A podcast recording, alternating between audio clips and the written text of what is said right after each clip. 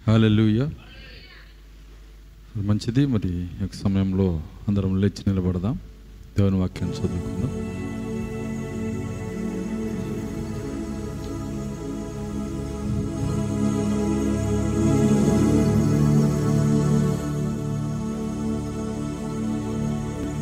పరిశుద్ధ గ్రంథంలో నుండి ప్రసంగి గ్రంథం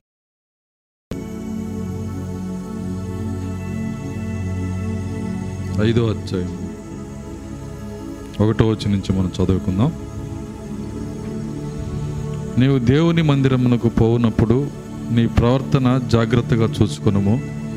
బుద్ధిహీనులు అర్పించినట్లుగా బలి అర్పించట కంటే సమీపించి ఆలకించుట శ్రేష్టము.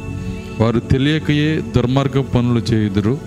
నీవు దేవుని సన్నిధిని అనాలోచితంగా పలుకుటకు నీ హృదయము త్వరపడనీయక నీ నోటిని కాచుకోము దేవుడు ఆకాశమందున్నాడు నీవు భూమి మీద ఉన్నావు కావున నీ మాటలు కొద్దిగా ఉండవలెను.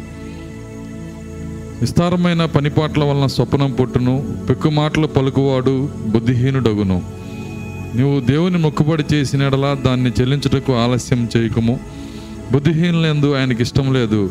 నీవు మొక్కుకొని దాన్ని చెల్లించుము నీవు మొక్కుకొని చెల్లింపకుండుట కంటే మొక్కుకొనకుండుటయే మేలు. నీ దేహంకు శిక్షకు లోపరిచినంత పని నీ నోటి వలన జరగనీయకము. అది పొరపాటు చేత జరిగినని దోత ఎదుట చెప్పకము. నీ మాటల వలన దేవునికి కోపం పుట్టించి నీ వేళ నీ కష్టమును వ్యర్థపరుచుకునేదేవు.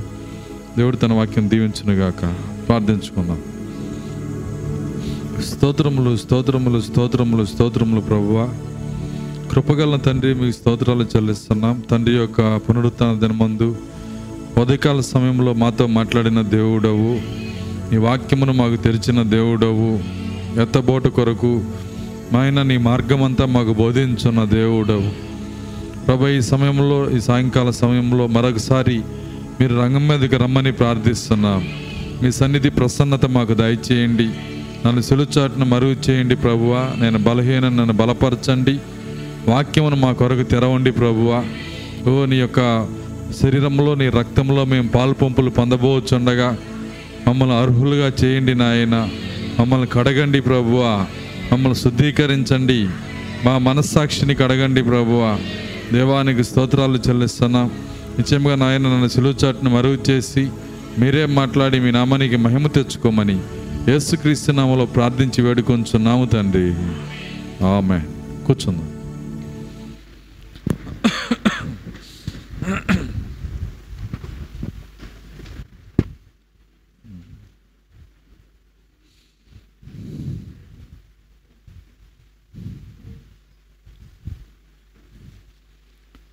మంచిది. మరి కొద్ది నిమిషాలు మనకు ఆలోచన వాక్యం పైన చూద్దాం ఒక గంట సమయము దేవుని వాక్యాన్ని మనం చూద్దాం.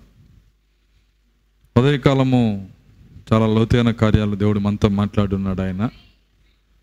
నిజముగా మరి ఆ చెప్పబడిన వర్తమానం అంతా మరి మన హృదయముల పైన రాసుకొని వాటిని మనం పరీక్షించి వాటిని ధ్యానించి దాని నుంచి తిరిగి శక్తి పొందుకునే వారిగా మనం ఉండాలి. అప్పుడే మనము మరికొంత లోతులకు మనం వెళ్ళగలుగుతాము. మరి ఈ సమయంలో కొంత బుద్ధివాక్యాన్ని మనం చూసి దాని తర్వాత మనము ప్రభురాత్రి భోజనంలోకి మనం వెళ్దాం. ప్రతి ప్రభురాత్రి భోజనంలో మనం ఈ యొక్క అంశాన్ని మనం చూస్తున్నాము. ఆయన ప్రసంగ గ్రంథంలో ఐదో అధ్యాయంలో ఒక చక్కని హెచ్చరిక ఆయన చేస్తున్నాడు. ఆయన ఏమంటున్నాడంటే నువ్వు దేవుని మందిరమునకు పోవునప్పుడు నీ ప్రవర్తన జాగ్రత్తగా చూచుకొనుము సో నువ్వు ఎక్కడికి వెళ్ళినా దాని గురించి ఆయన ఆ మాట చెప్పలేదు కానీ దేని గురించి ఆయన హెచ్చరిక చేస్తున్నాడంటే దేవుని మందిరమునకు వెళ్ళే మరి ఏ ప్రజలైతే ఉన్నారో వాళ్ళతో ఆయన మాట్లాడుతున్నాడు. నీవు దేవుని మందిరమునకు వెళ్ళినప్పుడు నీ ప్రవర్తన జాగ్రత్తగా చూచుకొనుము. అయితే ఆ ప్రవర్తనలో ఒక భాగంగా ఆయన ఒక విషయాన్ని హైలైట్ చేసి మాట్లాడుతున్నాడు. ఏమంటున్నాడంటే రెండో వచనం. మైక్ తీసుకున్నారా? మైక్ ఇచ్చేయండి.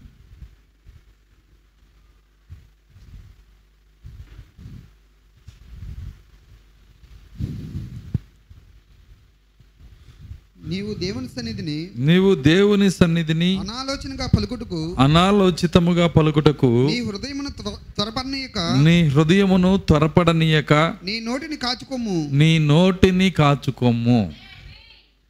ప్రవర్తన కాపాడుకొనుట అంటే ఒక విషయాన్ని దేవుడు హైలైట్ చేస్తున్నాడు ఇక్కడ. దేని గురించి ఆయన మాట్లాడుతున్నాడంటే వాక్యములో మన నోటిని మనం కాచుకోవాలంటున్నాడు ఆయన. ఎందుకు నోటిని కాచుకోవాలంటే బైబిల్లో ఒక మాట రాసి ఉంది మరి ఈ నోటిని కాచుకున్నట్టుకు మనం ఎత్తబోటుకు ఒక సంబంధం ఉంది. నోటిని కాచుకోవటానికి మనం ఎత్తబడటానికి ఒక సంబంధం ఉంది. దీనికి ఎత్తబడటానికి సంబంధం ఉందా? అవును ఉంది. చూడండి మీరు కనుక దాన్ని చూసినట్లయితే మరి రోమిలకు రాసిన పత్రిక ఎనిమిదో అధ్యాయము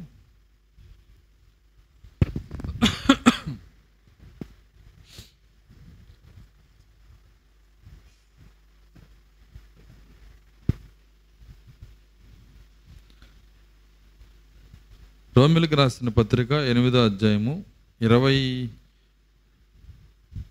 ఇర- ఇరవై మూడో వచనం. అంతేకాదు ఆత్మ యొక్క ప్రథమ ఫలమును నొందిన మనము కూడా ఆత్మ యొక్క ప్రథమ ఫలములు నొందిన మనము కూడా దత్తపుత్రత్వం కొరకు దత్తపుత్రత్వము కొరకు అనగా అనగా మన దేహము యొక్క విమోచనం కొరకు మన దేహం యొక్క విమోచన కొరకు కనిపెట్టుచు కనిపెట్టుచు మనలో మనము మూలుగుచున్నాము. మనలో మనము మూలుగుచున్నాము. మన దేహము యొక్క విమోచనే దత్తపుత్రత్వము అని బైబిల్ చెప్తుంది. మన దేహం యొక్క విమోచన. అంటే అర్థమైందంటే దేహ సంబంధమైన ప్రతి కార్యమును నీవు జయించటమే నీ యొక్క దత్తపుత్రత్వం. ఆయన ఆత్మ గురించి మాట్లాడలేదు కానీ ఇక్కడ దేని గురించి మాట్లాడుతున్నాడంటే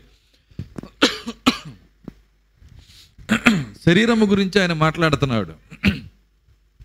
చివరిగా జయించాల్సింది దేన్నంటే మన శరీరాన్ని జయించాలన్న. మనం ఇక్కడికి వచ్చేటప్పుడు ఆత్మని కడుక్కొని వచ్చాం. ఆమె చెప్పగలరా? క్రీస్తు దగ్గరికి వచ్చేటప్పుడు మనము ఆత్మని శుద్ధీకరించుకొని మరి ఆయన రక్తంలో మనల్ని మనం కడుక్కొని ఇక్కడికి వచ్చాం.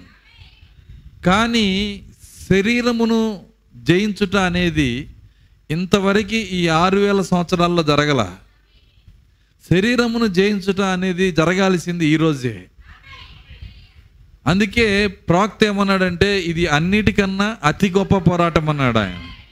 మనం పోరాడేది ఇప్పుడు మన మన మనలో ఉన్న శత్రువుతో పోరాడుతున్నాం. మన శత్రువు ఎవరంటే మనమే. అందుకే ప్రవక్త మాట అంటున్నాడు.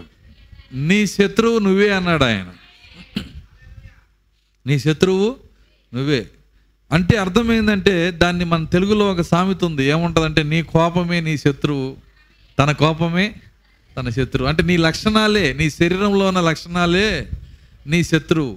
మన ప్రవక్త అందుకే అంటున్నాడు విలియం బ్రన్హామ్ శత్రువు విలియం బ్రన్హామే ఒకవేళ ఎవరైనా ఎత్తబాటు పోగొట్టుకుంటే ఆ ఎత్తబాటులో నిన్ను పోగ నిన్ను ఎత్తబాటును నువ్వు పోగొట్టుకోవటానికి నీ పైన పగబట్టి నిన్ను ఆపేసింది ఎవరంటే? ఎవరండి? నువ్వే. ఎవరి మీద నువ్వు నిందేయటానికి లేదు. అర్థమవుతుందా? ఎందుకంటే దానికి కారణం నువ్వే.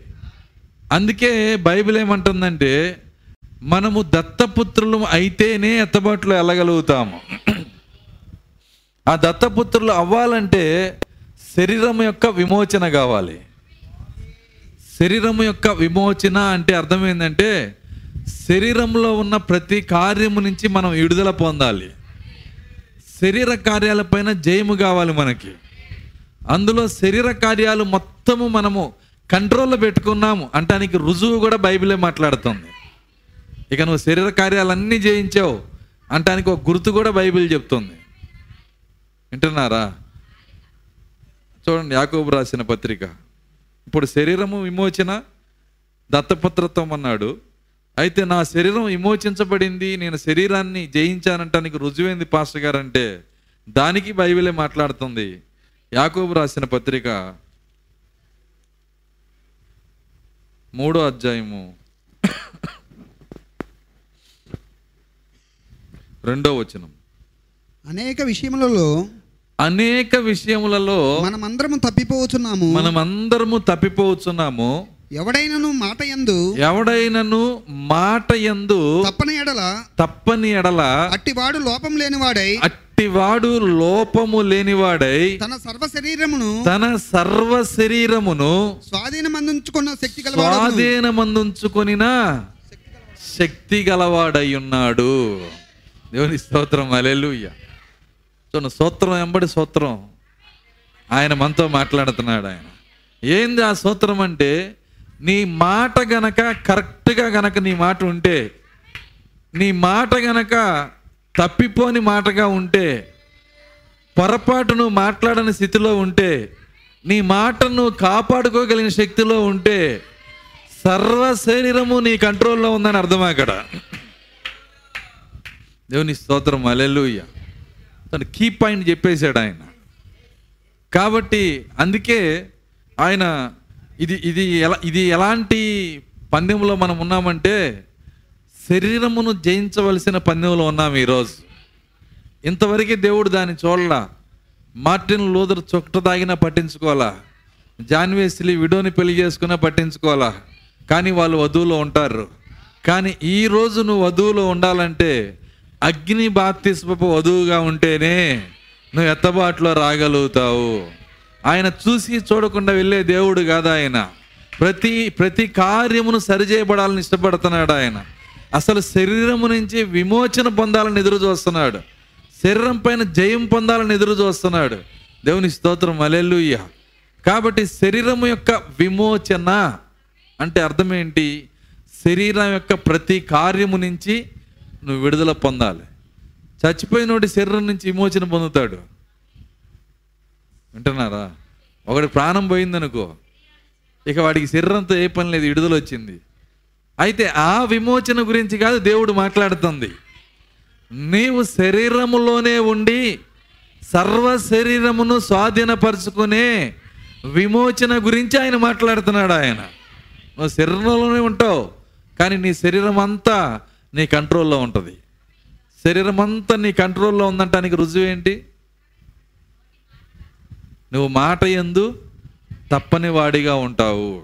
దేవుని స్తోత్రం. అలెల్లుయ్య మనం మాట ఎందు తప్పని వారిగా ఉంటాము. కాబట్టి వాక్యం ఏమంటుందంటే మరి ఎవరైతే మాట ఎందు తప్పని వాడిగా ఉంటాడో వాడు తన సర్వ శరీరమును స్వాధీనపరుచుకున్నవాడై ఉండును. దేవుని స్తోత్రం. అలెలుయ్య కాబట్టి మాట అనేది చాలా ప్రాముఖ్యమైంది. నీ యొక్క విజయం ఎక్కడ తీసుకొచ్చాడంటే మాట దగ్గరికి తెచ్చేసాడు దేవుని స్తోత్రం. మరి కాబట్టే బైబిల్ ఏమంటుందంటే మనం మాట్లాడేటప్పుడు చాలా జాగ్రత్తగా ఉండాలి. ఎందుకంటే దైవత్వములో ప్రవేశించేవారు మాట విషయంలో చాలా జాగ్రత్త పడాలి.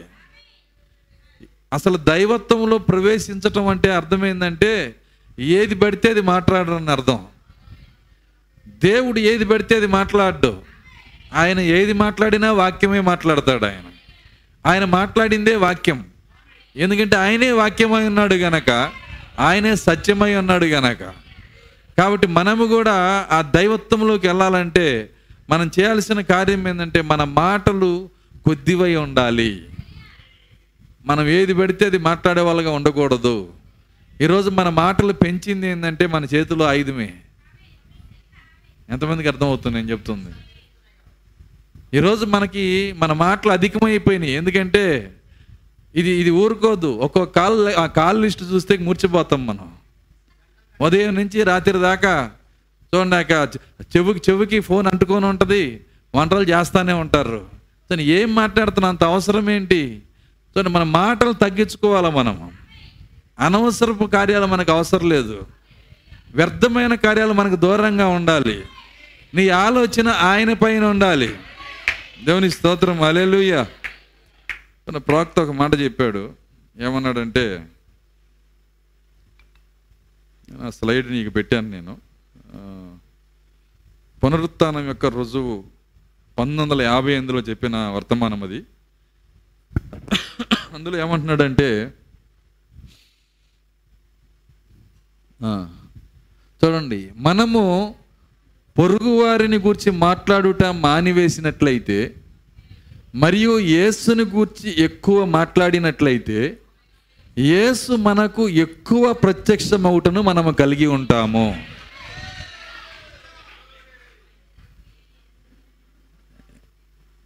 ఎవరు చెప్పారు ఇది? మన ప్రవక్తే చెప్తున్నాడు. ఏమంటున్నాడు? మనము పొరుగువారిని గూర్చి మాట్లాడుట మానివేసినట్లయితే చూడండి మన భోజనం అన్నా తింట మాంతంగానే అది మానలేం మనం. అర్థమవుతుందా? అది కష్టం. మరి అట్లయితే ఎత్తపాటు కూడా కష్టమే నీకు. నీకు పరలోకం కూడా కష్టమే. జయించు వారికి సింహాసనం అన్నాడు ఆయన. ఆయన ఏమన్నాడు చూడండి మనము పొరుగు వారిని గురించి మాట్లాడుట మానివేసినట్లయితే మరియు యేసును గురించి ఎక్కువ మాట్లాడినట్లయితే అయితే నీ మాటలో ఏముండాలంట? యేసు గురించి ఎక్కువ మాట్లాడాలంట. అప్పుడు ఆయన అధికముగా నీకు ప్రత్యక్షమవుతాడు. నీకు అధికంగా ప్రత్యక్షతనిస్తాడు ఆయన. దేవుని స్తోత్రం అలెలుయ్య బహుశా నేను సైలెంట్గా ఉండటం వల్ల నాకు అధిక ప్రత్యక్షత ఇచ్చాడేమో. దేవుని స్తోత్రం అలెలుయ్య ఎందుకంటే నేను ఏది పట్టించుకోను? దేని గురించి ఎక్కువ మాట్లాడను? నా ఆలోచన అంతా ఆయన గురించే. అదే స్థితి మీకు గనక వస్తే ఆయన అధిక ప్రత్యక్షత నీకు ఇవ్వగలడు. ఎప్పుడంటే ఎప్పుడండి? ఏమన్నాడు ఆయన? నీ పొరుగు వాని గురించి మాట్లాడుట మానివేసినట్లయితే మరియు యేసును గురించి ఎక్కువ మాట్లాడినట్లయితే యేసు మనకు ఎక్కువ ప్రత్యక్షమవుటను మనము కలిగి ఉంటాము. ఇంకో మాట చెప్పాడు సాధారణంగా ప్రతి చర్చిలో ఉండేది అది. మనము బోధకని లేకపోతే పాస్టర్ యొక్క పొరపాట్ల గురించి మాట్లాడుచున్నాము. ఇంకెవరో పొరపాట్ల గురించి మనం మాట్లాడుచున్నాము. కేవలము యేసుని గురించి మాట్లాడండి. అక్కడ ఎక్కువ కార్యములు జరుగుతాయి. మనము వ్యర్థమైన మాటలు మాట్లాడుతూ యేసును గురించి మాట్లాడకుండా ఉంటున్నామంటే చర్చిలో కార్యములు జరగకుండా అడ్డుబండవు నువ్వే. సంఘములో దేవుడు అద్భుతాలు గొప్ప కార్యాలు చేయకుండా ఉండటానికి కారణం ఏంటంటే మాటలే. మాటలే అని మీరు చిన్నగా తీసేయటానికి లేదు ఇది. ఈ మాటల్లోనే మన విజయం ఉంది ఇక్కడ. అదే చెప్తున్నాడు ఆ మాటలు ఎంత ఘోరంగా ఉంటాయి అంటే సంఘములో దేవుడు కదలాడి అద్భుతములు స్వస్థతలు గొప్ప కార్యాలు చేయట్లేదంటే మన వ్యర్థ మాటలను బట్టే దేవుడు కదలట్లేదంట. ఎవరు చెబుతున్నారు అన్నమాట మాట ప్రవక్త చెప్తున్నాడు. ఆయన అంటున్నాడు నువ్వు బోధకుని యొక్క పొరపాట్ల గురించి మాట్లాడుచున్నాము. ఇంకెవరో పొరపాట్ల గురించి మనం మాట్లాడుచున్నాము. కానీ నువ్వు యేసు గురించి మాట్లాడండి. అక్కడ ఎక్కువ కార్యములు జరుగుతాయి. ఇప్పుడు వారు ఆయన గురించి మాట్లాడుకుని చుండగా ఆయన ప్రత్యక్షమయ్యాను. దీని అంతటి వెనకాల మళ్ళీ ఎత్తబోటు ఉంటుంది. మాటలే అని తీసేయమాక. చూడండి మన ప్రవర్తన మన జీవితము మన మాటలు అన్నీ కంట్రోల్ అయిపోవాలి. దేవునికి సరెండర్ అవ్వాలి. మనం సమర్పించుకోవాలి. అప్పుడే మనం ఎత్తబాట్లో వెళ్ళగలుగుతాం. అయితే మనం సమర్పించుకునే సమయంలో మనము ఏదైతే చెయ్యలేమో వాటిని కూడా మన సాకి స్వభావం ఉన్నది ఏం చేస్తుందంటే పక్షిరాజును లెక్క చేయదు. ప్రకృతిలో ఉన్న కార్యం నేను చెప్తుంది. ఈ కాకి పక్షిరాజు మెడ మీదకి ఎక్కిద్దంట. పక్షిరాజు మెడ మీదకి ఎక్కి అదేం చేస్తుందంటే దాని మెడ మెడ మీద పొడుస్తుంటుందంట. అది పొడుస్తున్నప్పుడు ఈ పక్షిరాజు ఆ కాకిని పట్టించుకోదంట. వాళ్ళు రాసింది ఏంటంటే వ్యాసంలో ఆ కాకిని పక్షిరాజు పట్టించుకోదు. అది ఏం చేస్తుందంటే కేవలము తన రెండు రెక్కలతో హైట్కి వెళ్తుందంట. ఉన్నతమైన ఎత్తికి వెళ్తూ ఉంటుందంట. అది ఎదిగి ఎదిగి ఎదిగి హైట్కి వెళ్తున్నప్పుడు ఆ పైన పక్షిరాజు దాని ముక్కుకి గాలాటం అయిపోయింది ఆక్సిజన్ అంతటం అయిపోయింది సారీ ఆ యొక్క కాకికి. ఆ గాలాటం అయిపోయింది అప్పుడు ఇది ఎవరు ఏమనుకున్నానే అది అది కింద కిందకి దిగి వచ్చేస్తుంది. అమ్మో ఇక నేను ఉండలేను ఇక్కడ. అని. ఏం చేయవసరలా? నీవు చేయాల్సిన పని ఏంటంటే నువ్వు ఎగురు అంతే చాలు. దేవుల్లో ఎదుగు అంతే చాలు. దేన్ని నువ్వు పట్టించుకోమాక? ఏ కాకి నువ్వు చూడాల్సిన అవసరం లేదు. దేవుని స్తోత్రం అలెలుయ్య నిజమది ప్రకృతిలో ఏముంటుందో ఆత్మీయంగా కూడా అదే ఉంటుంది. వింటున్నారా? కాబట్టి ఈరోజు ప్రవక్త అనే పక్షిరాజుని చర్చిలో ఉన్న కొంతమంది కాకి పాస్టర్లు అర్థమవుతుంది రకరకాలుగా మాట్లాడతారు. ప్రవక్త పట్టించుకోడు నిజమైన పక్షిరాజు పట్టించుకోదు. వాళ్ళ పని ఏంటంటే ఎగిరి వెళ్ళిపోతే చాలు అక్కడ. ఒకరోజు ఆ కాకి కళ్ళు తిరిగి కింద పడిపోయేది. దేవుని స్తోత్రం అలెలుయ్య నిజమది ప్రకృతిలో ఉన్న కార్యమే అది. అది చూశారు చూడండి అక్కడ పెట్టాడు అక్కడ. నేను చదివాను దాన్ని. కాబట్టి ఖచ్చితంగా ఇది ప్రకృతిలో ఎలా జరిగిద్దో ఆత్మీయంగా కూడా అంతే. బహుశా మన సంఘంలో కూడా ఎవరైనా కాకివలి నీ గురించి మాట్లాడవచ్చు కానీ నువ్వు రెండు రెక్కలతో ఎగిరి వెళ్ళిపో మౌనంగా. దేవుని స్తోత్రం అలెలుయ్య అది ఏ సంఘమైనా అంతే నువ్వు మాట్లాడాల్సిన అవసరమే లేదు. ఎవరు కాకో ఎవరు పక్షిరాజో లైఫే బయటికి తీసుకొని వస్తుంది. పరిశుద్ధాత్మ ముద్ర వేస్తాడు. కాబట్టి వాక్యం ముందుకు వచ్చినప్పుడు వాక్య వెలుగులో ప్రతి ఒక్కరి రూపం బయటకు వచ్చేస్తుంది. దేవుని స్తోత్రం అలెలుయ్య కాబట్టి ఆయన్ని మనం వెంబడిస్తున్నప్పుడు అనేక రకమైన పరీక్షలు మనకు వస్తాయి. మన చుట్టూ రకరకాల ప్రజల్ని దేవుడు పెడతాడు. వాళ్ళందరూ కూడా మనల్ని పరీక్షించడానికే పెడతాడు ఆయన. మనము చేయాల్సిన పని కేవలము మన మార్గములో మనము జయించటానికి ముందుకు కొనసాగి వెళ్ళిపోవాలి. మనం జయించటానికి ముందుకు వెళ్ళిపోవాలి. వేరే దేన్ని మనం పట్టించుకోకూడదు. పక్షి రాజు అయితే పట్టించుకోదు. పొరపాటున ఏదన్నా డేగ మీదకి ఎక్కిందనుకో. వింటున్నారా? రాబొందు మీదకి కాకి ఎక్కిందనుకో. అది పట్టించుకో అది అది పక్షిరాజు వల్లే పట్టించుకోకపోవటం ఏమి ఉండదు. ఒకసారి ఇదిల్చుకొని కాకిని చీల్చేస్తుంది. నువ్వు చీలుస్తున్నావంటే నువ్వు ఎవరివి నువ్వు రాబందువి. పక్షిరాజు అయితే పట్టించుకోదు. అది కేవలం రెండు రెక్కలు ఆడించుకుంటూ పైకి వెళ్ళిపోతూ ఉంటుంది. దేవుని స్తోత్రం. అలెలుయ్య కాబట్టి సంఘములో నీ రూపం ఏంటి నీ స్థానం ఏంటి సంఘములో నువ్వేమై ఉన్నావు? నీ జీవితం ద్వారా నువ్వు ముద్రించవలసి ఉన్నది ఈరోజు. నీ సాక్ష్యాన్ని నువ్వు ముద్రించవలసి ఉన్నది దేవుడు ప్రతి ఒక్కరిని పక్షిరాజులుగా చేయటానికి ఆయన వాక్యంతో మనల్ని నిలబెడుతున్నాడు ఈరోజు. మనల్ని హెచ్చరిస్తున్నాడు మనల్ని గద్దిస్తున్నాడు వాక్యమును మనకి ఇస్తున్నాడు ఆయన. నీవు దేవుని మందిరంకి వెళ్ళినప్పుడు నీ ప్రవర్తన జాగ్రత్తగా చూచుకొనుము. ఇంకా ప్రాక్త ఏమంటున్నాడంటే ప్రార్థన అత్యంత శక్తివంతమైన ఆయుధము. అనే వర్తమానంలో ప్రాక్త ఒక మాట అంటున్నాడు. ఎవరో ఒకరు సంఘములో పైకి లేచి ఇరవై ఎనిమిదో పేర. ఎవరో ఒకరు సంఘములో పైకి లేచి ఏమిటో మీకు తెలుసా? ఒకవేళ నేను చెప్తాను పలానా పలానా వారు పలానా పలానా చేశారు అని చెప్పుటను నువ్వు ఇష్టపడినప్పటికీ ఇప్పుడు సహోదరుడా నీకు అది అవమానం అని నువ్వు చెప్పవలసిందే. అంటే చెప్పేవాళ్ళు ఏం చెప్తారంటే నీకు ఇది తెలుసా? పలాని పలాని వారు పలాని పలాని చేశారు అని నీకు చెప్పడానికి ప్రయత్నించినప్పుడు నువ్వేం చేయాలంట?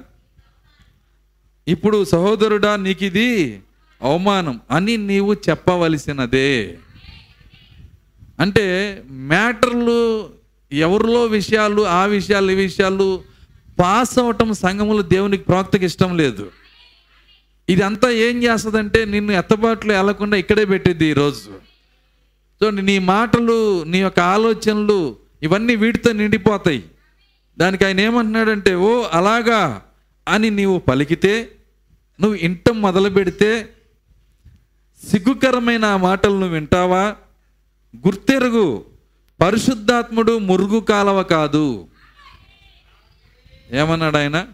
పరిశుద్ధాత్ముడు మురుగు కాలవ కాదు. ఎందుకు దీన్ని చెప్తున్నామంటే నీ పరిపూర్ణతలోకి నువ్వు రావటానికే. ఎవరు మాట్లాడలా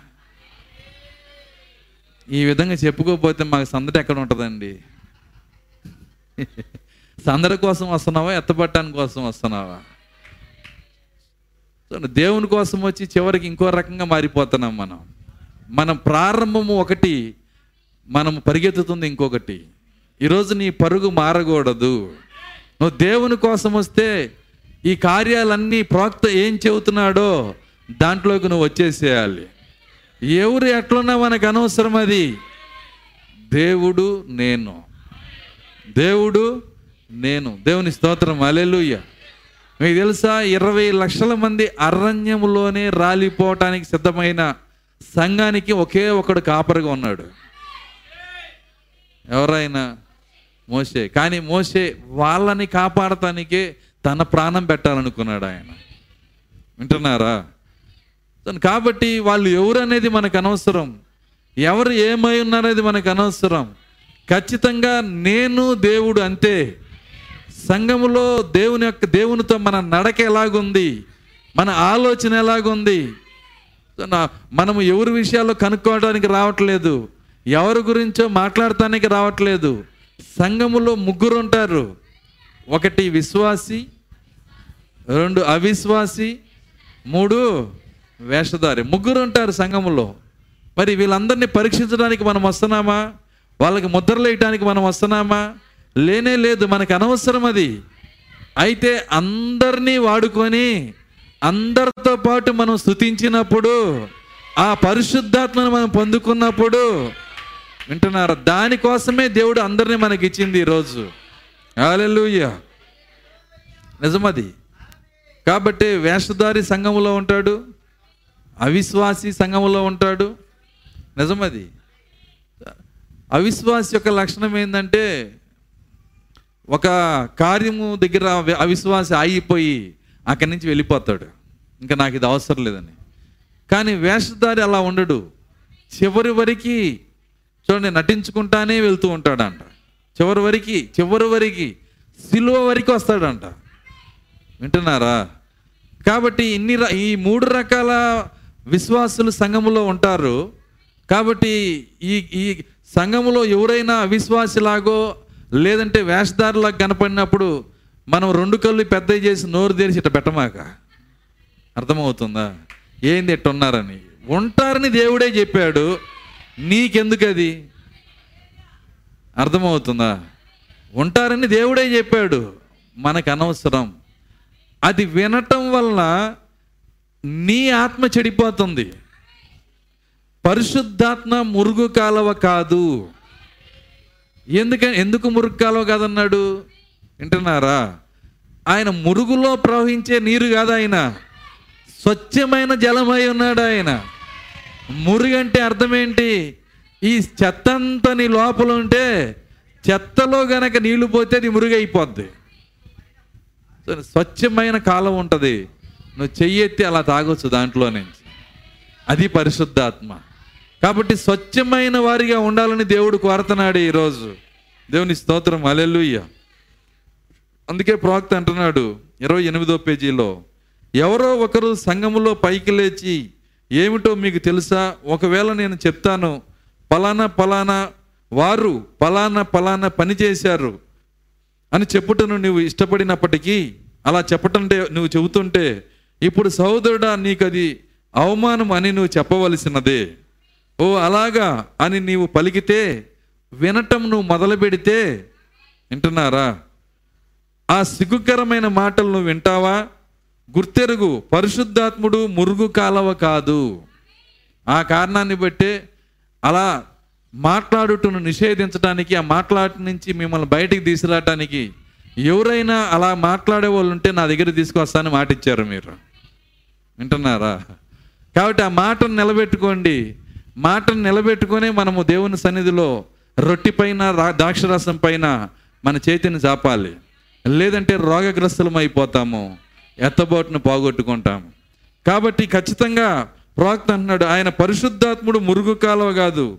చూసారా కాదు కాదు కాదు. నాలుగు సార్లు అన్నాడు ఆయన. కాదు కాదు కాదు కాదు. పరిశుద్ధాత్మతో నింపబడిన హృదయం పూర్తి పరిశుద్ధతతోనూ స్వచ్ఛతతోనూ చెడును గూర్చి ఆలోచించక చెడు చెయ్యక అన్నిటినీ నమ్మి దీర్ఘకాలము సహించున్నదై ఉంటుంది. ఆ హృదయం ఎలా ఉంటుందో చెప్పాడు. అన్నిటినీ నమ్మి. మీకు తెలుసా ఎక్కువ మోసపోయేది ఎవరో తెలుసా? పరిశుద్ధాత్మ ఉన్నోళ్ళే. ఎందుకంటే వాళ్ళన్నిటినీ నమ్ముతారు. నెగిటివ్ మైండ్ ఉన్న వాళ్ళు ఎవరిని నమ్మరు? చివరికి పాస్టర్ని కూడా నమ్మరు. దేవుని కూడా నమ్మరు. అర్థమవుతుందా? కానీ ప్రేమ నీ లోపలికి వస్తే నువ్వు అన్నీ నమ్ముతావు. ప్రేమ గురించి చెప్పిన ఒక మాట ఏంటంటే అది అన్నిటినీ నమ్మును. దేవుని స్తోత్రం మలెలుయ్య నేను మారు మనసు పొందానన్నా నమ్ముతుంది నమ్ముతుంది. ప్రేమ యొక్క లక్షణం అది. ఇరవై లక్షల మంది రాలిపోయే వాళ్ళని మోసే నమ్ముతున్నాడు. వింటున్నారా? కారణం ఏంటో తెలుసా? ప్రేమనే క్రీస్తు మోసేలో ఉన్నాడు గనక. ఈరోజు మనం కూడా అంతే. ఆ ప్రేమ అన్నిటినీ నమ్మును. దేవుని స్తోత్రం. అలెలుయ్య చదివారా ఈ మాట ఎక్కడుందో? ఎక్కడుంది ఇది? కొరంది మొదటి కొరంది పదమూడు. సార్ చదవండి ఆ మాటను ఒకసారి. ప్రేమ యొక్క లక్షణాలు చెప్తున్నాడు ఆయన.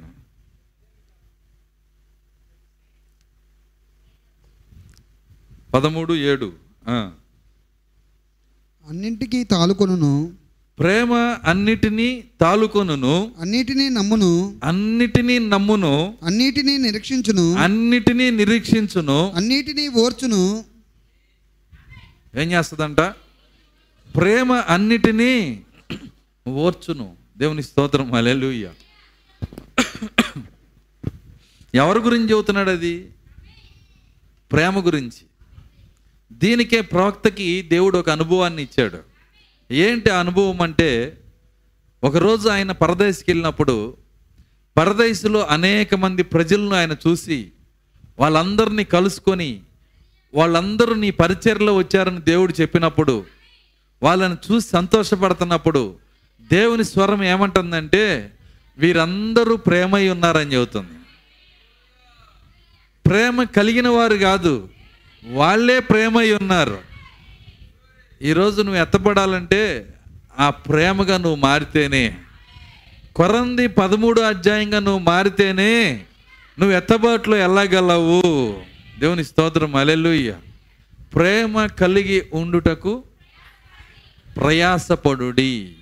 ఆయన ఏమన్నాడంటే ఇంకో మాట ప్రేమ కలిగి ఉండాలంటే ఊరకన అయ్యేది కాదు అది ప్రేమ కలిగి ఉండటానికి మన యేసు ప్రభు సిలువలో మరణించాడు ఆయన. ఎందుకు ఆయన ప్రాణం పెట్టాల్సి వచ్చిందో తెలుసా? ఆయన ప్రేమ కలిగి ఉన్న ప్రేమ కలిగి ఉండటానికి ప్రయాసపడుతున్నాడు ఆయన. ఎంతగా ప్రయాసపడ్డాడంటే ప్రాణం పెట్టేంతగా ప్రయాసపడుతున్నాడు ఆయన. దేవుని స్తోత్రం అలెలుయ్య కాబట్టి అక్కడ చెప్పబడినటువంటి ప్రేమ అన్నిటినీ ఓర్చును అన్నప్పుడు అక్కడ ప్రేమ అని చెప్పినప్పుడు దాన్ని పక్కన చెరిపేసి నీ పేరు పెట్టుకో అక్కడ. ఎప్పుడైతే నీ పేరు పెట్టుకొని అవునని నువ్వు చెప్పగలుగుతావో ఇక నీ ఎత్తబోటును ఆపే శక్తి దేనికి లేనే లేదు. దేవుని స్తోత్రం అలెలుయ్య సరే నీ పేరు పెట్టుకో. నీ పేరు పెట్టుకొని అన్నిటినీ ఓర్చును అన్నాడు. ప్రేమ కాదు ఓర్చుకునేది అన్నిటిని ఎవరు? నీవు నేనని చెప్పాలి. అన్నిటినీ ఓర్చును అన్నిటినీ నమ్మును అన్నిటినీ నమ్మును. వర్తమానం ఏది చెబుతుందో అన్నిటినీ నమ్మును. ప్రతి ఒక్కరిని నమ్మును. నిజమది. దేవుని స్తోత్రం. అలెలుయ్య ఒకసారి చిన్న కథ చదివాను. దాంట్లో ఒక ముగ్గురు వ్యక్తులు రాత్రి సమయంలో ఒక ఇంటి అరుగు మీద బయట కూర్చొని ఉన్నారంట. ఇద్దరు భార్య భర్తలు మరి వాళ్ళు బయటికి వెళ్ళి చూసి మరి ఆ ఇంటి ఇంటి యజమా ఆ ఇంట్లో ఉన్న భార్య బయటికి వెళ్ళి చూసిందంట. అయ్యా మీరెవరు మా ఇంట్లోకి రండి అంటే వాళ్ళు అన్నారు నా పేరు ఐశ్వర్యము అన్నాడంట ఒక ఆయన. నా పేరు విజయం అన్నాడంట ఇంకొక ఆయన. నా పేరు ప్రేమ అన్నాడంట ఇంకొక ఆయన. ముగ్గురు ఉన్నారు అక్కడ. అయితే మేము ముగ్గురము ఎప్పుడు లోపలికి రాము. మాలో ఎవరో ఒక్కళ్ళనే కోరుకో వాళ్ళు వస్తామన్న ఆమె గబగబ లోపలికి పరిగెత్తి భర్తను అడిగింది అయ్యా బయట ముగ్గురు ఉన్నారంట ఎవరంటే ఒక ఆయన పేరు ఐశ్వర్యం అంట. ఇంక ఆయన పేరు విజయం అంట. ఇంక ఆయన పేరు ప్రేమ అంట. ఎవరిని పిలుద్దాం? భర్త అన్నాడు. ఇంత పిచ్చిదానిలాగా ఉన్నావు. పిలువు ఐశ్వర్యాన్ని. అర్థమవుతుందా? ఐశ్వర్యం వస్తే అన్నీ వచ్చేస్తాయి అనగానే మరి ఆయన మరి మరి మిగిలిన వాళ్ళ ఇద్దరు పరిస్థితి వాళ్ళ అవసరం లేదు మనకి. ఆమె ఆలోచించింది. ఐశ్వర్యం వచ్చినా విజయం లేకపోతే? కాబట్టి విజయం అని పిలుద్దాం అందామా? అన్నప్పుడు ఏమో నువ్వే ఆలోచించుకో నాకైతే ఐశ్వర్యం రావాలని ఉంది. నాకైతే విజయం రావాలని ఉంది. ఆలోచించుకుందామా? బయటికి వెళ్ళేటప్పటికి ఆలోచన మారిపోయింది. మారిపోయి ఐశ్వర్యం వద్దు విజయం వద్దు ప్రేమను పిలుద్దాం. బయటికి వెళ్ళి అయ్యా మీలో ప్రేమ ఎవరు? అనగానే అదిగో ఆయన. మీరు రండి అయ్యా లోపలికి. పేరు ఆ కథలో ఆమెకు పెట్టిన పేరు ఏంటంటే సుగుణమ్మ అంట. మంచి గుణం కలిగినామా ఆమె. ఏం చేసిందంటే మరి ప్రేమను లోపలికి పిలిచింది. సరే ఆ ప్రేమని ఆయన లోపలికి వస్తుంటే వెనకాల వాళ్ళిద్దరు కూడా వచ్చేస్తున్నారంట. ఇదేంటి ఎవరో ఒకళ్ళమే వస్తామన్నారు కదా. ముగ్గురు ఎందుకు వస్తున్నారు? మీరు ఐశ్వర్యాన్ని పిలిస్తే ఒక్కడే వచ్చి ఉండేవాడు.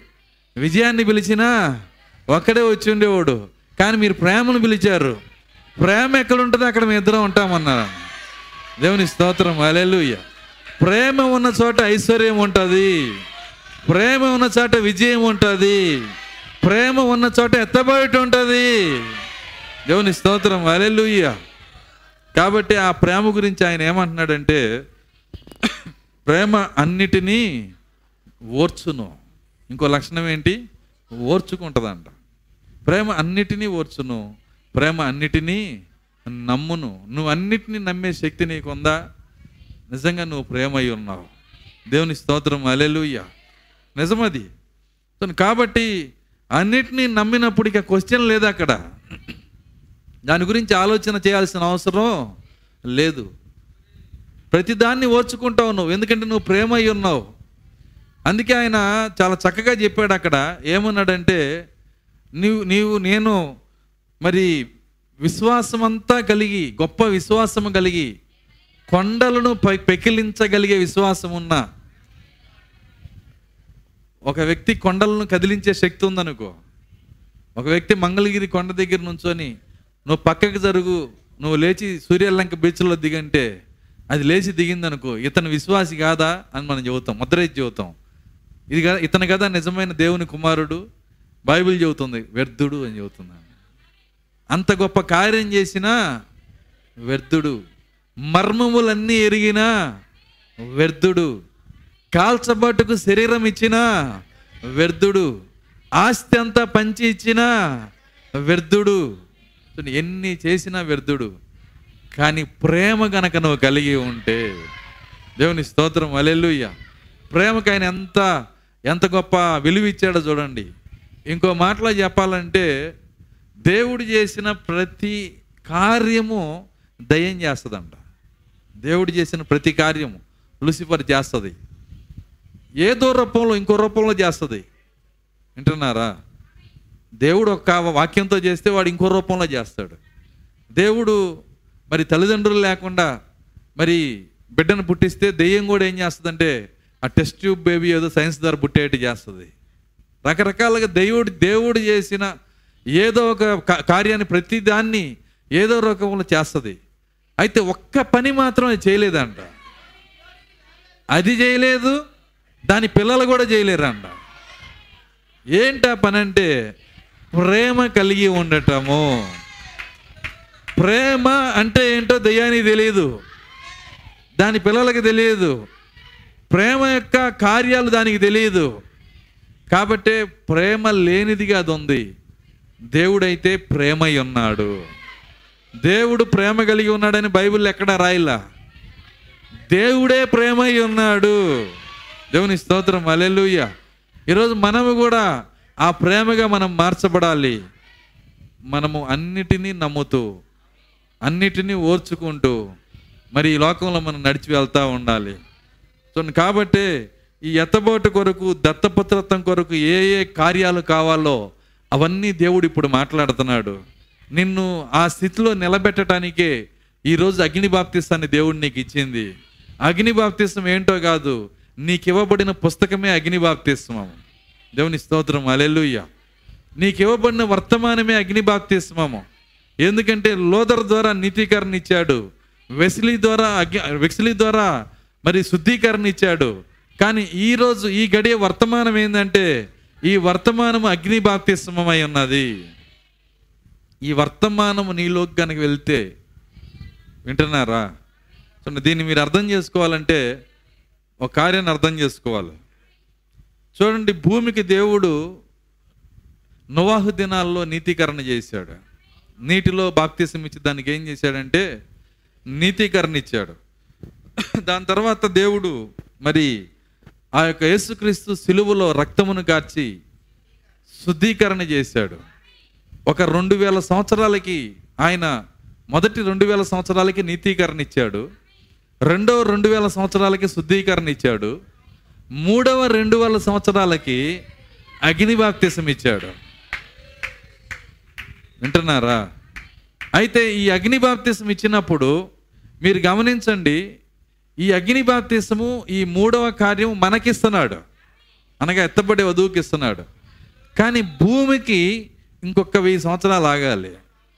ఈ వెయ్యి సంవత్సరాల తర్వాత భూమికి ఆయన ఏం చేస్తున్నాడంటే అగ్ని బాప్తిసం ఇస్తున్నాడు. అగ్ని బాప్తిసము ఇవ్వబడిన తర్వాత భూమి బైబిల్ ఏమంటుందంటే పంచభూతములు మిక్కుల మిక్కుటమైన వేండ్రముతో లయమైపోతాయి అంట పంచభూతములు పెద్ద శబ్దముతో మికుటమైన వేండ్రం అంటే అర్థమైందంటే శబ్దం భయంకరమైన పేలుడు. ఆ పేలుడుతో అవి లయమైపోతాయి. పంచభూతాలు అగ్నికి అంటుకుంటాయి అంట ఏమేమి అంటుకుంటాయి? గాలి అంటుకుంటుంది భూమి అంటుకుంటుంది ఆకాశం అంటుకుంటుంది. అర్థమవుతుందా? నీరు అంటుకుంటుంది. ఇవన్నీ పంచభూతాలు ఏం చేస్తాయి అంటే అగ్నికి అంటుకుంటాయి అంట నీరు కూడా అంటుకుంటుందంట. నీరు మండిద్దా పాస్టర్ గారు? మీరు మరీ చెప్తున్నారు.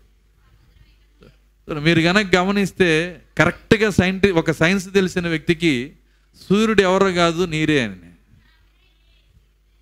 అర్థమవుతుందా? సైన్స్ కనుక కరెక్ట్గా మీరు కనుక ఆలోచన చేస్తే సూర్యుడు ఎవరో కాదు భయంకరమైన వేడిలో ఉన్న ఒక నీరు అది నీటి బంతి అది కూడా. వింటున్నారా? నీరు వెలిగితే అలా ఉంటుంది. అయితే ఐదు పంచభూతాలు కూడా ఆయన ఏం చేస్తాడంటే ఆయన కాల్చి వేస్తాడు దేవుని అగ్నితో కాల్చి వేస్తాడు. ఆ అగ్నితో అగ్ని బాప్తిసం ఇచ్చిన తర్వాత భూమిలో అప్పుడు తన పిల్లల పాదాలు దానిపైన పెట్టేట్టు చేస్తాడంట. నేను చందమామ కథలు చెప్పట్లా. నిజం సత్యం ఇది. ఖచ్చితంగా ఒకరోజు దేవుడు దీన్ని చేస్తాడు. ఎందుకంటే ఆయనే సత్యమై ఉన్న దేవుడు. ఆయన చెప్పిందంతా సత్యమే. బైబిల్లో ఆయన ఏది చెప్పాడో అన్నీ సత్యమే ఈరోజు. నాలుగు వేల సంవత్సరాల క్రితము నోహ అని ఆయన ఒక ఓడ కట్టాడంటే ఈరోజు అది ఓడ దొరికింది. జలప్రలయం వచ్చిందంటే ఓడ దొరికింది అది. చూడండి ఆ ఓడని ఇప్పుడు మ్యూజియం చేశారు టర్కీ దేశంలో. నోవాహ్ ఓడని ఒక మ్యూజియంగా మార్చి ఆ మ్యూజియం దాంట్లో వాడిన వస్తువులు అన్నీ అక్కడ పెట్టారు. ఎందుకంటే వాక్యము సత్యమై ఉన్నది.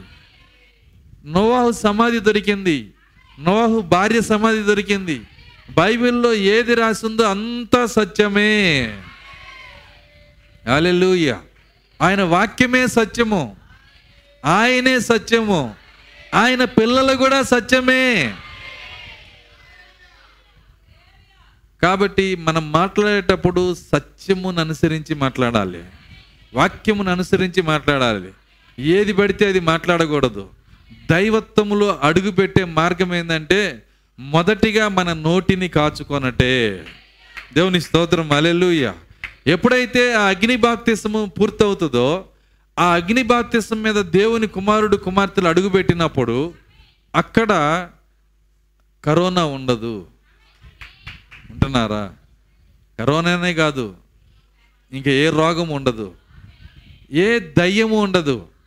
అక్కడ వృద్ధాప్యం ఉండదు. అక్కడ ముసలితనం ఉండదు. అక్కడ బాధ ఉండదు. అక్కడ కన్నీరు ఉండదు. అక్కడ వైరస్ ఉండదు. బ్యాక్టీరియా ఉండదు. కొత్త భూమి పైన దయ్యం ఉండదు. వింటున్నారా? అగ్ని బాప్తీసం పూర్తయినాక భూమి యొక్క స్థితి ఎలా ఉంటుందో ఈరోజు ఎత్తబడే వధువు కూడా అగ్ని బాప్తిసము దేవుడు పూర్తి చేసినాక వాళ్ళలో కూడా అదే జరగవలసి ఉన్నది. దేవుని స్తోత్రం అలెలుయ్య ఆ కారణాన్ని బట్టే మన ప్రవక్త ఒక మాట అన్నాడు. వృద్ధాప్యం వల్ల నేను మరణించలేను అన్నాడు ఆయన. నేను ఆ మాట చదివినప్పుడు చాలా ఆశ్చర్యపోయాను. ఏమన్నాడంటే వృద్ధాప్యం వల్ల ముసలివాడినై నేను మరణించలేను. అర్థమవుతుంది. ఎందుకంటే మరణం ఆయన్ని తాకలేదు. దేవుడు అనుమతిస్తే తప్పితే అగ్ని బాప్తీసం పూర్తి అయిపోయినది వింటున్నారా? ఒక నియమము అడ్డుపడింది కానీ లేదంటే ఆయన పదహారు సంవత్సరాల్లోకి వెళ్ళిపోయేవాడు. మహిమ దేహంలోకి వెళ్ళిపోయేవాడు ఆయన. దేవుని స్తోత్రం అలెలుయ్య అయితే అది పొందవలసిన ప్రజలు త్వరలో రాబోతున్నారు. ఎవరా ప్రజలు? చూడండి నా ప్రజలుగా ఉండటానికి దేవుడు మనల్ని ఎన్నుకున్నాడు ఆయన. నీకు అగ్ని బాప్తీసము పూర్తి అయితే అగ్ని బాప్తీసం పూర్తి అవటం అంటే? సో ఆపి మళ్ళీ అడుగుతున్నాను నేను. సరే మీకు ఇది అర్థం అవటానికి చెప్తున్నా. అగ్ని బాప్తీసము పూర్తి అవ్వటం అంటే వర్తమానం చదవటం పూర్తి అవ్వటం వింటున్నారా? ఏంటి? వర్తమానము చదువుట పూర్తి అవటం. ఎందుకని? వర్తమానమే అగ్ని అందుకే పాస్టర్ గారు మేము రెండు నెలలకు పుస్తకం కూడా చదవట్లేదు. ఏందండి? రెండు నెలలకు ఒక పుస్తకం కూడా చదవట్లేదు. ఖచ్చితంగా నీకు అగ్ని బాప్తీసము నీకు నీకు కావాలి అని నీకు ఆశ ఉంటే దేవుడు ఆ ఎత్తబోట్లో వెళ్ళే స్థితి నీకు కావాలని ఆశ ఉంటే ఈ గడియ వర్తమానాన్ని దిన దినము నువ్వు చదవాలి. ఈ వర్తమానమును నువ్వు పూర్తి చేసి చదవటం మాత్రమే కాదు. ఎందుకు సహోదరుడు డౌట్ వచ్చిందని కాదన్నాడంటే చదివితే అయిపోతారని. చదవటం మాత్రమే కాదు. అర్థమవుతుందా? దానిని జీవితంగా మార్చాలి. ఇప్పుడు రెండు ఒక స్లైడ్ వేసాను ఒకటి చదివాను. అది ఏమవ్వాలి జీవితంగా మార్చబడాలి అది. ఒక స్లైడ్ చదివాం మనము. ఇప్పుడు పుస్తకాన్ని చదివాం మనము. దాన్ని లైఫ్గా మార్చే ప్రజలు కావాలి. జీవితంగా మార్చే ప్రజలు కావాలి. ఒక స్లైడ్ని కాదు ఒక పుస్తకాన్ని కాదు. సమస్త వర్తమానాన్ని నువ్వు జీవించినప్పుడు నీ అగ్ని బాప్తిసము సంపూర్ణమవుతుంది. హల్లెలూయా. అది ఇచ్చువాడు ఆయనే. నువ్వు చేయలేవు దాన్ని. వ్యవహారం అంటున్నాడు ఇదిగో నేను నేను నీటిలో బాప్తిసం ఇస్తున్నాను కానీ నా వెనక వచ్చేవాడు అగ్నిలో బాప్తిసం ఇస్తాడు ఆయన చేట ఆయన చేతిలో ఉంది. దేవుని స్తోత్రం అలెలుయ్య కళ్ళము బాగు చేస్తాడు ఆయన. చేటలో నుంచి రాళ్ళని వేరు చేసినట్టుగా చేటలో నుంచి బియ్యాన్ని పక్కకి తెప్పించినట్టుగా ఆయన చేట ఆయన చేతిలో ఉంది. దేవుని స్తోత్రం అలెలుయ్య నిజమది కాబట్టే ఆయన ఆయన మాత్రమే నీకు అగ్నిబాప్తేశాన్ని ఇవ్వగలడు. ఆయన మాత్రమే నిన్ను ఆ వర్తమానం హృదయం పైన రాయగలడు. వర్తమానం జీవించే శక్తిని ఇవ్వగలడు. బహుశా మీరు ఇక్కడ చదవచ్చు నేను చెప్పేది వినొచ్చు కానీ అది ఎంత మాత్రం జీవితంగా మారదు. ఆ జీవితంగా మార్చేది ఎవరంటే ఆయన మాత్రమే. అందుకే ఆయన ఆహ్వానించండి. పరిశుద్ధాత్మ హృదయంలోకి పిలవండి. అయ్యా ఈ అగ్ని బాప్తిసము పొందితేనే మేము ఎత్తబాటులో వెళ్తామని బైబిల్ చెప్తుంది. ఆ అగ్ని బాప్తిసము నాకు దయచేయండి అని దేవుని దగ్గర అడగండి. అడగటమే కాదు దేవుని దగ్గర మొరపెట్టండి. ఆ అగ్ని బాప్తిసం కొరకు వర్తమానాన్ని చదవండి. అప్పుడు మీరు ఎత్తబాట్లు వెళ్ళగలుగుతారు. అలా కాకుండా ఎప్పుడో సంవత్సరానికి ఓ పుస్తకం చదివితే అసలు సంవత్సరానికి కూడా ఓ పుస్తకం చదవకపోతే అగ్ని బాప్తిసం ఎప్పుడు జరుగుతుంది? కాబట్టి నీతీకరణ కాదు ఇప్పుడు మనకు కావాల్సింది. శుద్ధీకరణ మాత్రమే కాదు మనకు కావాల్సింది. ఈరోజు అగ్ని బాప్తిసం ఇచ్చాడు దేవుడు. ఇదేదో ఆ యొక్క పుట్రస్టాట్లో తీసిచ్చే పుస్తకం అనుకోమాకండి. ఇది నిన్ను మార్చే శక్తి అయి ఉన్నది. నిన్ను ఎత్తబాటులో తీసుకెళ్ళే శక్తి అయి ఉన్నది. నా శక్తి అందు నువ్వు లక్ష్యం ఉంచినట్లయితే దాన్ని నీ హృదయంలోకి తీసుకున్నట్లయితే అప్పుడు నువ్వు ఎత్తబాటులో వెళ్ళగలుగుతావు హల్లెలూయా.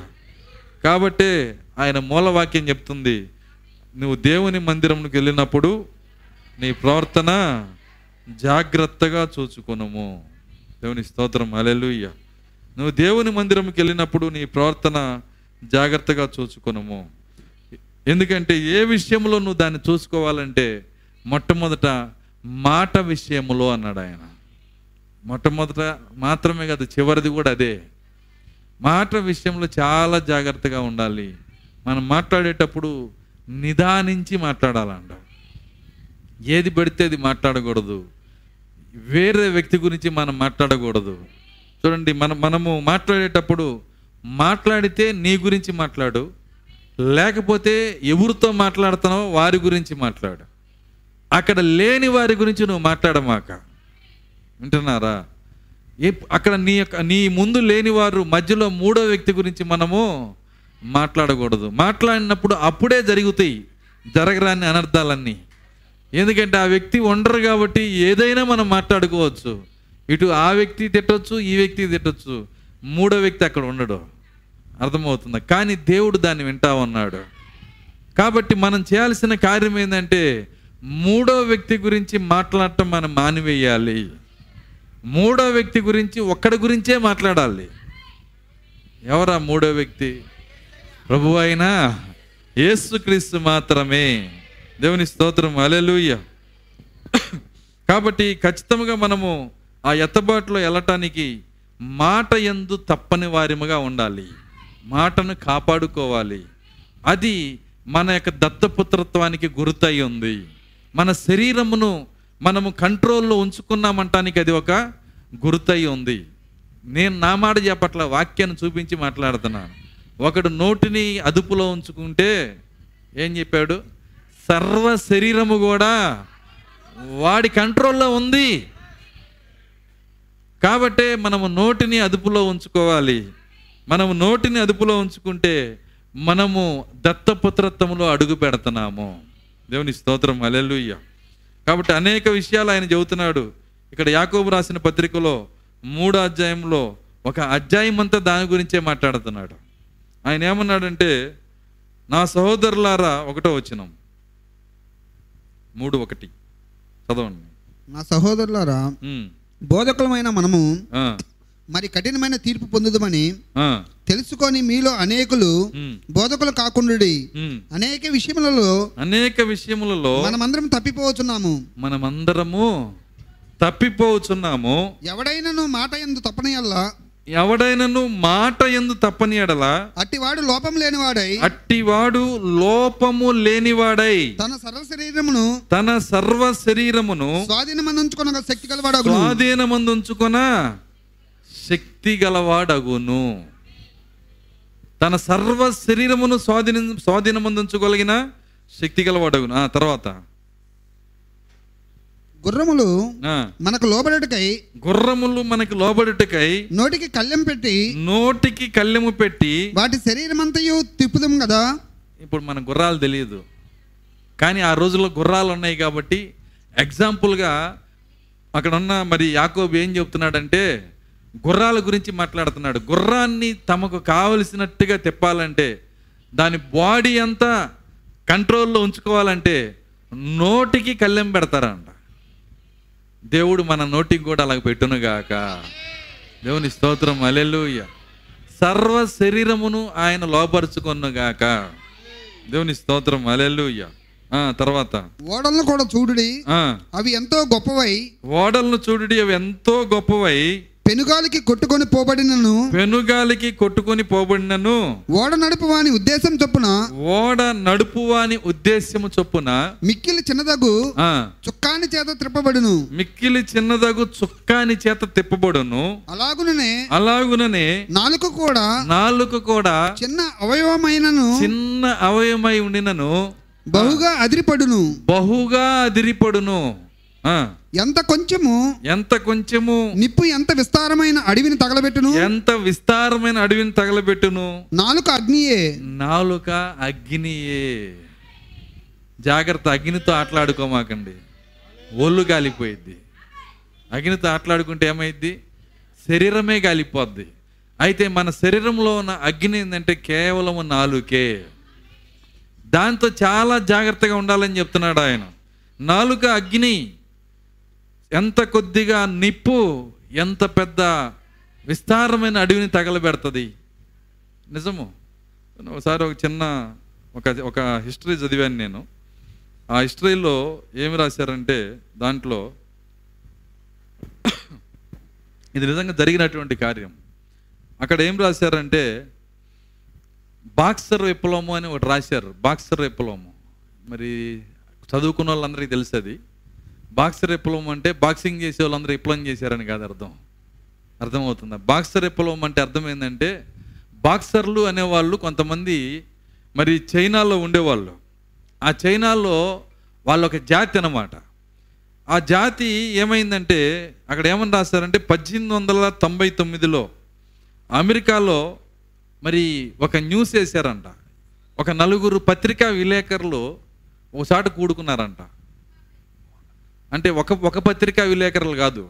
నాలుగు రకాల పత్రికా విలేకరులు ఒక చోట కూడుకున్నారు.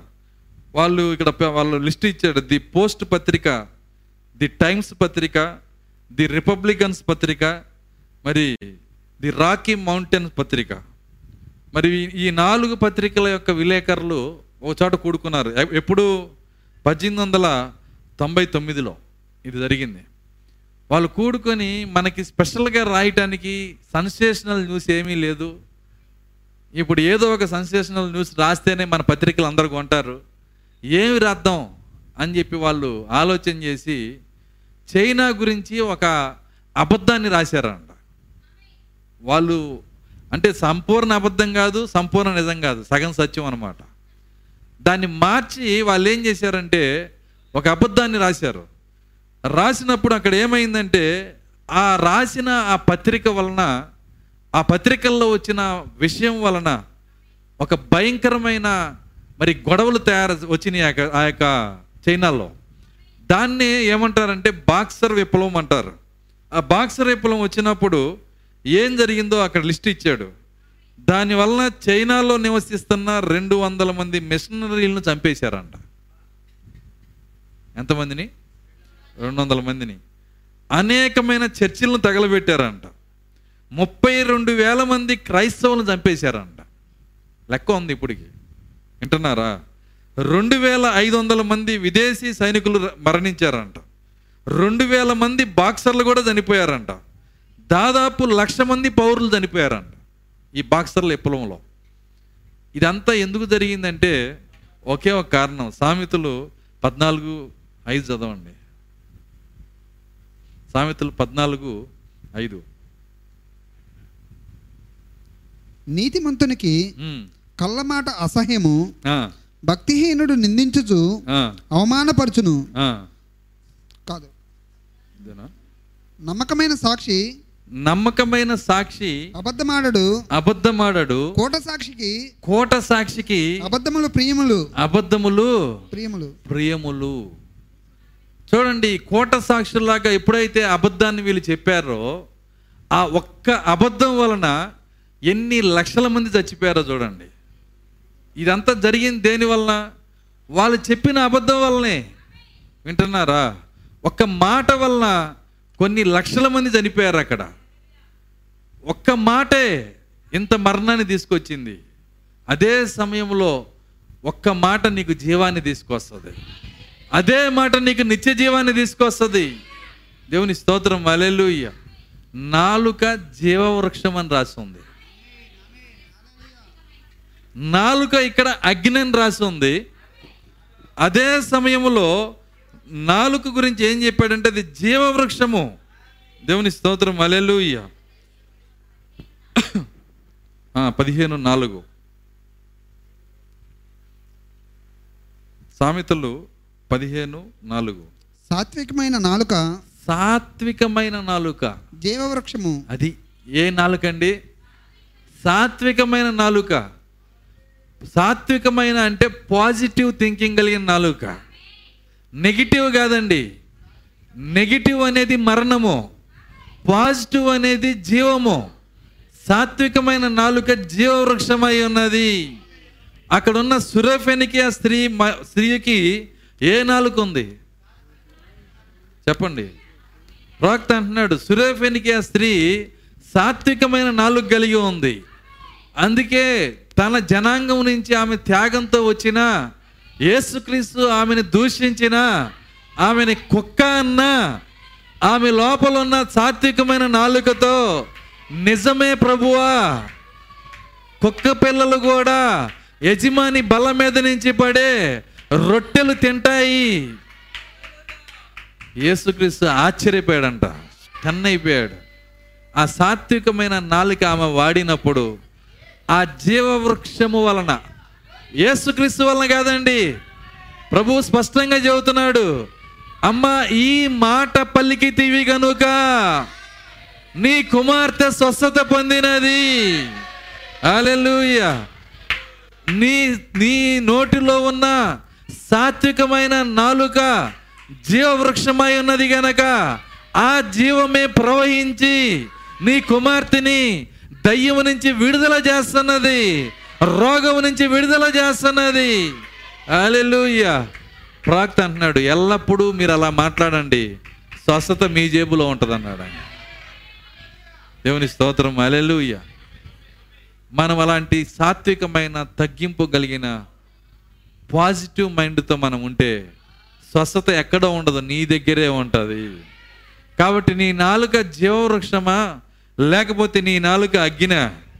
సో నాలుగు గురించి చాలా కార్యాలు చెప్పాడు. సామెతలు పద్దెనిమిది ఇరవై ఒకటి చదవండి. ముగిస్తున్నాను నేను. జీవమరణములు నాలుక వశము. జీవ మరణములు నాలుక వశము.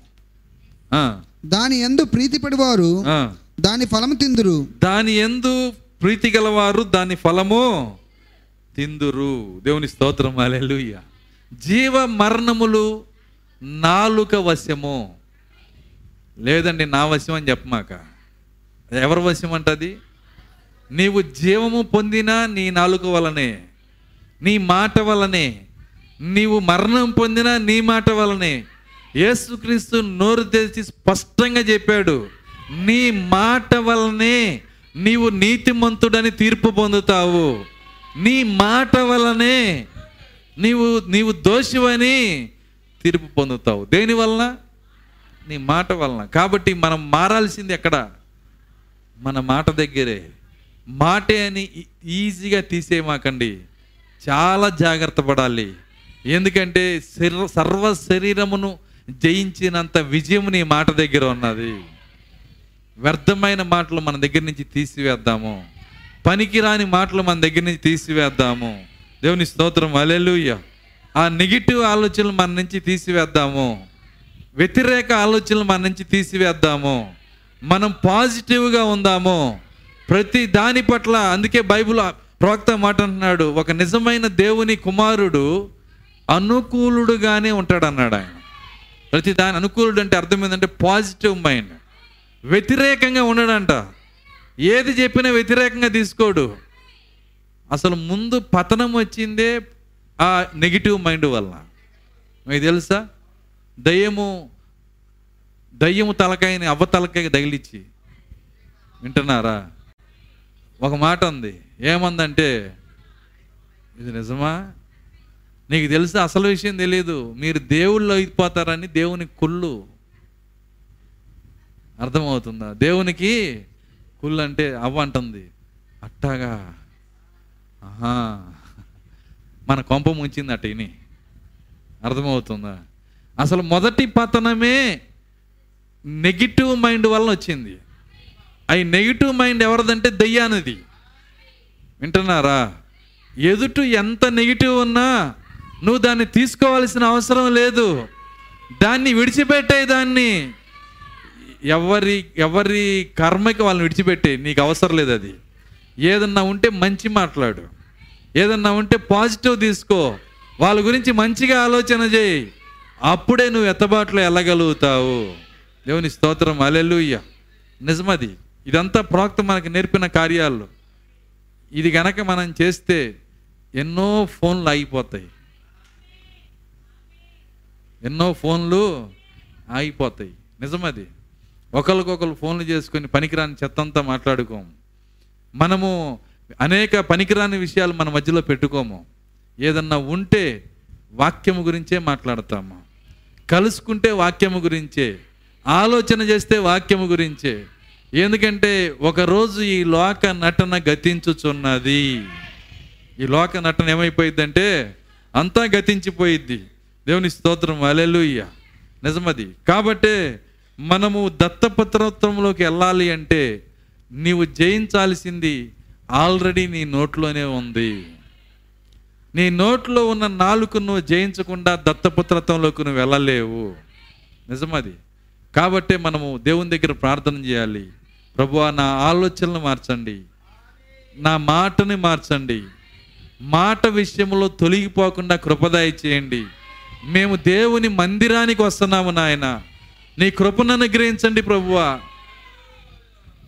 సో అపవాది యొక్క నెగిటివ్ మైండ్ నా నుంచి తీసివేయండి. వాడు మొదటి నుంచి నెగిటివ్ మైండే వాడిది. ప్రతి దాని గురించి నెగిటివ్గానే ఆలోచన చేస్తాడు. అందులో మంచి అనేది వాడు చూడలేడు. యోబు గురించి దేవుడు సాక్ష్యం ఇస్తుంటే మీ ఇద్దరి మధ్య వ్యాపారం జరుగుతుంది అన్నాడు ఏమన్నాడు తెలుసా? దేవునితోనే అంటున్నాడు నీ మధ్య యోబు మధ్య వ్యాపారం జరుగుతుంది. నువ్వేమో ఆయన మొక్కుతుంటే నువ్వు ఆయన దీవిస్తూ ఉంటావు. నువ్వు దీవిస్తూ ఉంటే ఆయన నిన్ను మొక్కుతూ ఉంటాడు. మధ్యలో వ్యాపారాన్ని కట్ చేసి చూడండి అంటున్నాడు. వాడి కంటికి అలా కనపడుతుంది. వాడికే కాదు వాడి పిల్లల కంటికి కూడా అలా కనపడిద్ది అర్థమవుతుందా? ఏదైనా నెగిటివ్గా నీ కనపడితే దయ్యము నీ లోపలికి వచ్చిందని గుర్తుపెట్టుకో. నెగిటివ్ మైండ్ తీసుకొచ్చి బండకేసి బాధాల మనము ఎవరి మైండ్ని? మన మైండ్నే. ప్రభు నాలో నుంచి దీన్ని తీసివేయండి. అలెలుయ్య దేవుని స్తోత్రం అలెలుయ్య ఉదయం మనం చదివాం ప్రకటన పన్నెండులో. ప్రకటన పన్నెండులో ఒక కార్యాన్ని చదివాం. మళ్ళీ ఒకసారి తీద్దాం ముగించాలనిపించట్లా? సరే చూద్దాం. కాసేపు.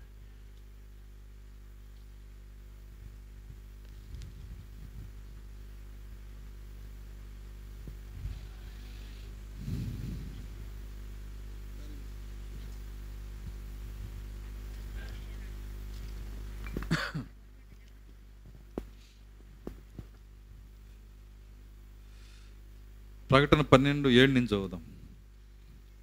అంతటా పరలోకమందు అంతటా పరలోకమందు యుద్ధం జరిగిను. యుద్ధము జరిగిను. మికాయేలును మికాయేలును అతని దూతలను అతని దూతలను ఆ ఘట సర్పంతో ఆ ఘట సర్పముతో యుద్ధం చేయవలనని ఉండగా యుద్ధము చేయవలసి ఉండగా ఆ ఘట సర్పమును ఆ ఘట సర్పమును దాని దూతలను దాని దూతలను యుద్ధం చేసిరి కాని యుద్ధము చేసిరి గాని గెలవలేక గెలవలేకపోయిరి. కనుక పరలోకమందు వారికి పరలోకమందు. వారికి ఇక స్థలము లేకపోయిను. కాగా ఆ.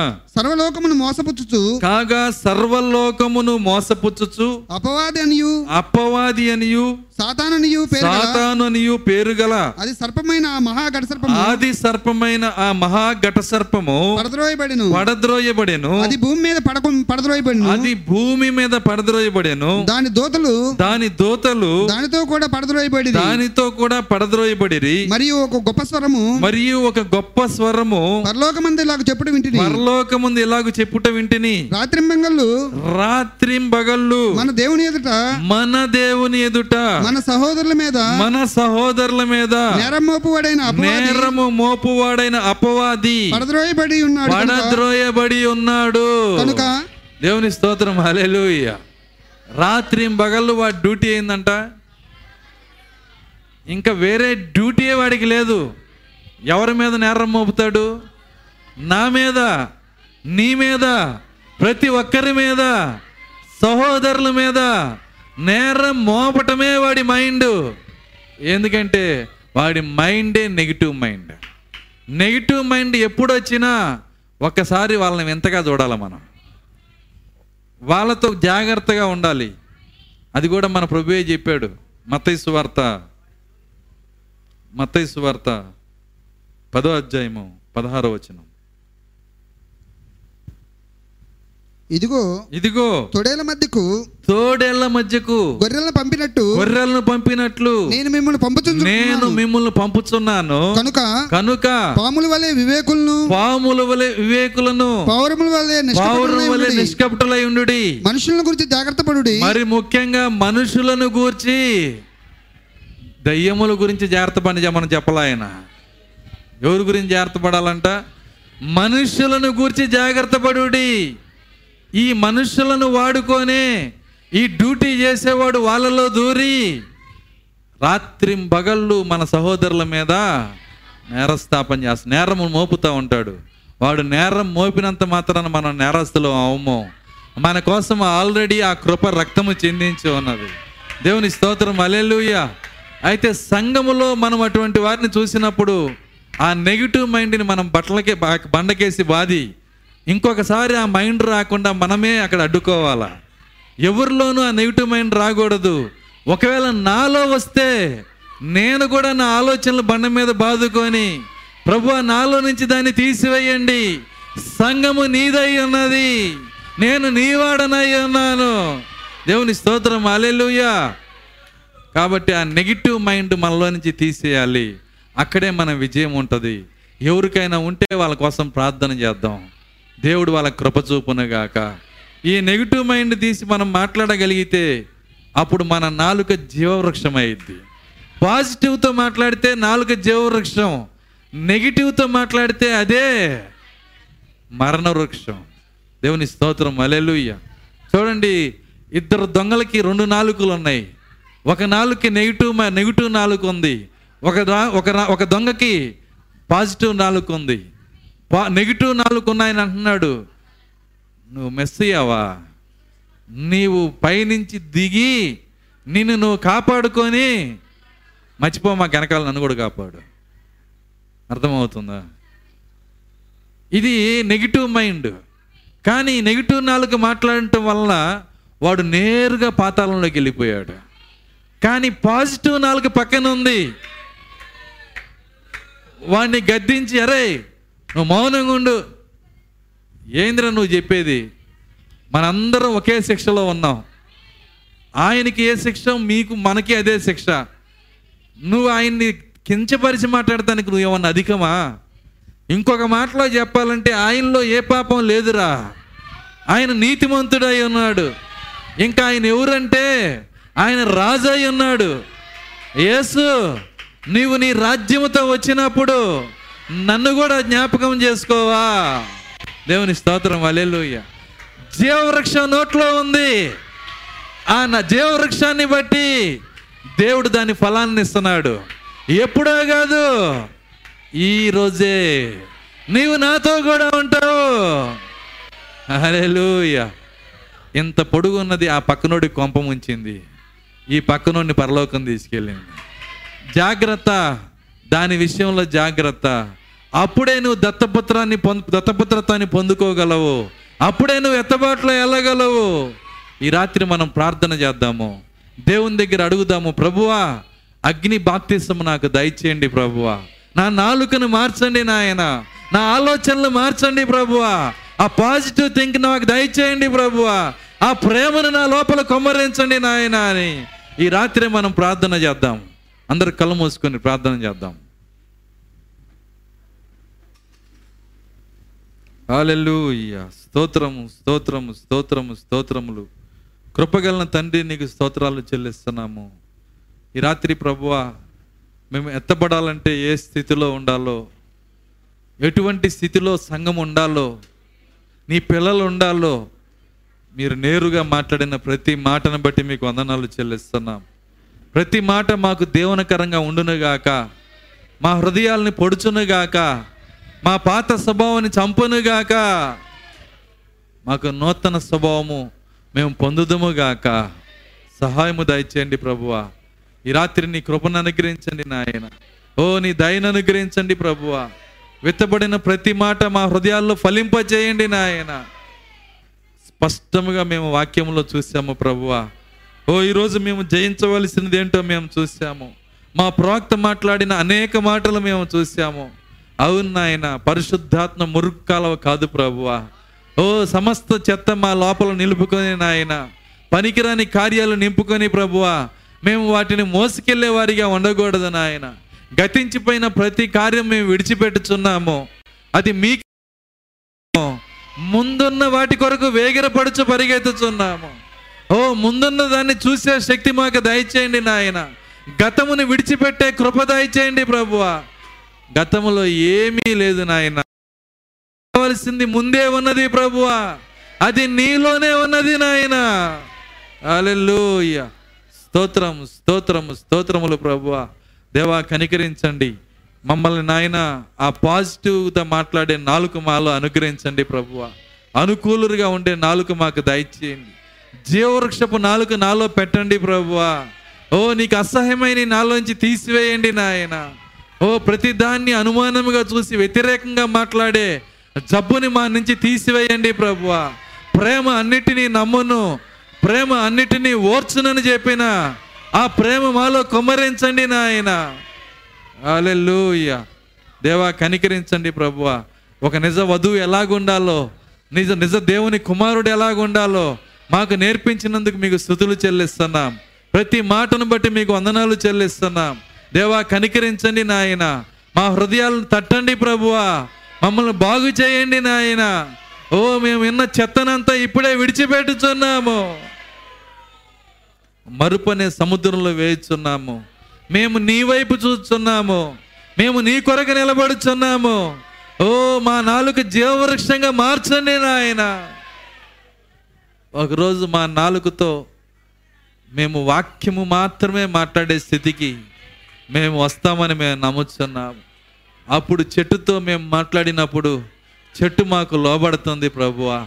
భూమితో మేము మాట్లాడినప్పుడు భూమి మాకు లోబడుతున్నది నాయన.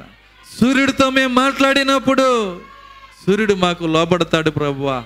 ఆ స్థితికి వెళ్ళటానికి దైవత్వములో పాలిభాగస్సులు అవ్వటానికి ఈరోజు ఈ వర్తమానం మాకు ఇచ్చినందుకు వందనాలు చెల్లిస్తున్నాం. ప్రభు ఆ కృప చూపించండి నాయన. విన్న ప్రతి మాట మా హృదయాలపైన రాయండి నాయన. దాని ప్రకారం జీవించే శక్తి దయచేయండి ప్రభువ. దత్తపుత్రత్వను పొందే కృప దయచేయండి నాయన. దేవానికి స్తోత్రాలు చెల్లిస్తున్నాం. శరీరం యొక్క విమోచన మాకు దయచేయండి. శరీరంలో ఉన్న ఓ శరీర కార్యాలను చంపండి ప్రభువ. ఆత్మ చేత శరీర కార్యాలు చంపిన ఎడల మీరు జీవించదరని చెప్పిన లేఖనము నాయన. మా జీవితంలో నెరవేర్చండి. ఓ అపవాది పనిని మా నుంచి తీసివేయండి. సంఘము నుంచి తీసివేయండి. రాత్రి పగళ్ళు నేరం మోపే పనిని తీసివేయండి ప్రభువా. రాత్రి పగళ్ళు వర్తమానము చదివిన ఆయన వాక్యమును చదివి ప్రభువా. నేను స్థుతించే జీవితము దయచేయండి నాయన. అలెలుయ్య శాపకరమైన ఈ సెల్ ఫోను మా జీవితంలో వాక్యము చదువుట ద్వారా వాక్యము ధ్యానించడం ద్వారా ఓ అది మాకు దేవునకరంగా మారునుగాక శాపకరమైన కార్యాలు మాలోంచి వెళ్ళిపోవునుగాక ఈ రాత్రి మమ్మల్ని పైకి లేపండి ప్రభువా. నిజం మారు మనసు దయచేయండి నాయన. నీ కృపను అనుగ్రహించండి ప్రభువా. స్తోత్రాలు చెల్లిస్తున్నాం. ప్రతి మాట మా వెనికిల్లో దీవించి నీ ఎత్తబడే వధువుగా నడవగలిగిన శక్తి మాకు అనుగ్రహించమని. యేసుక్రీస్తు నామంలో ప్రార్థించి వేడుకొంచున్నాము తండ్రి. ఆమె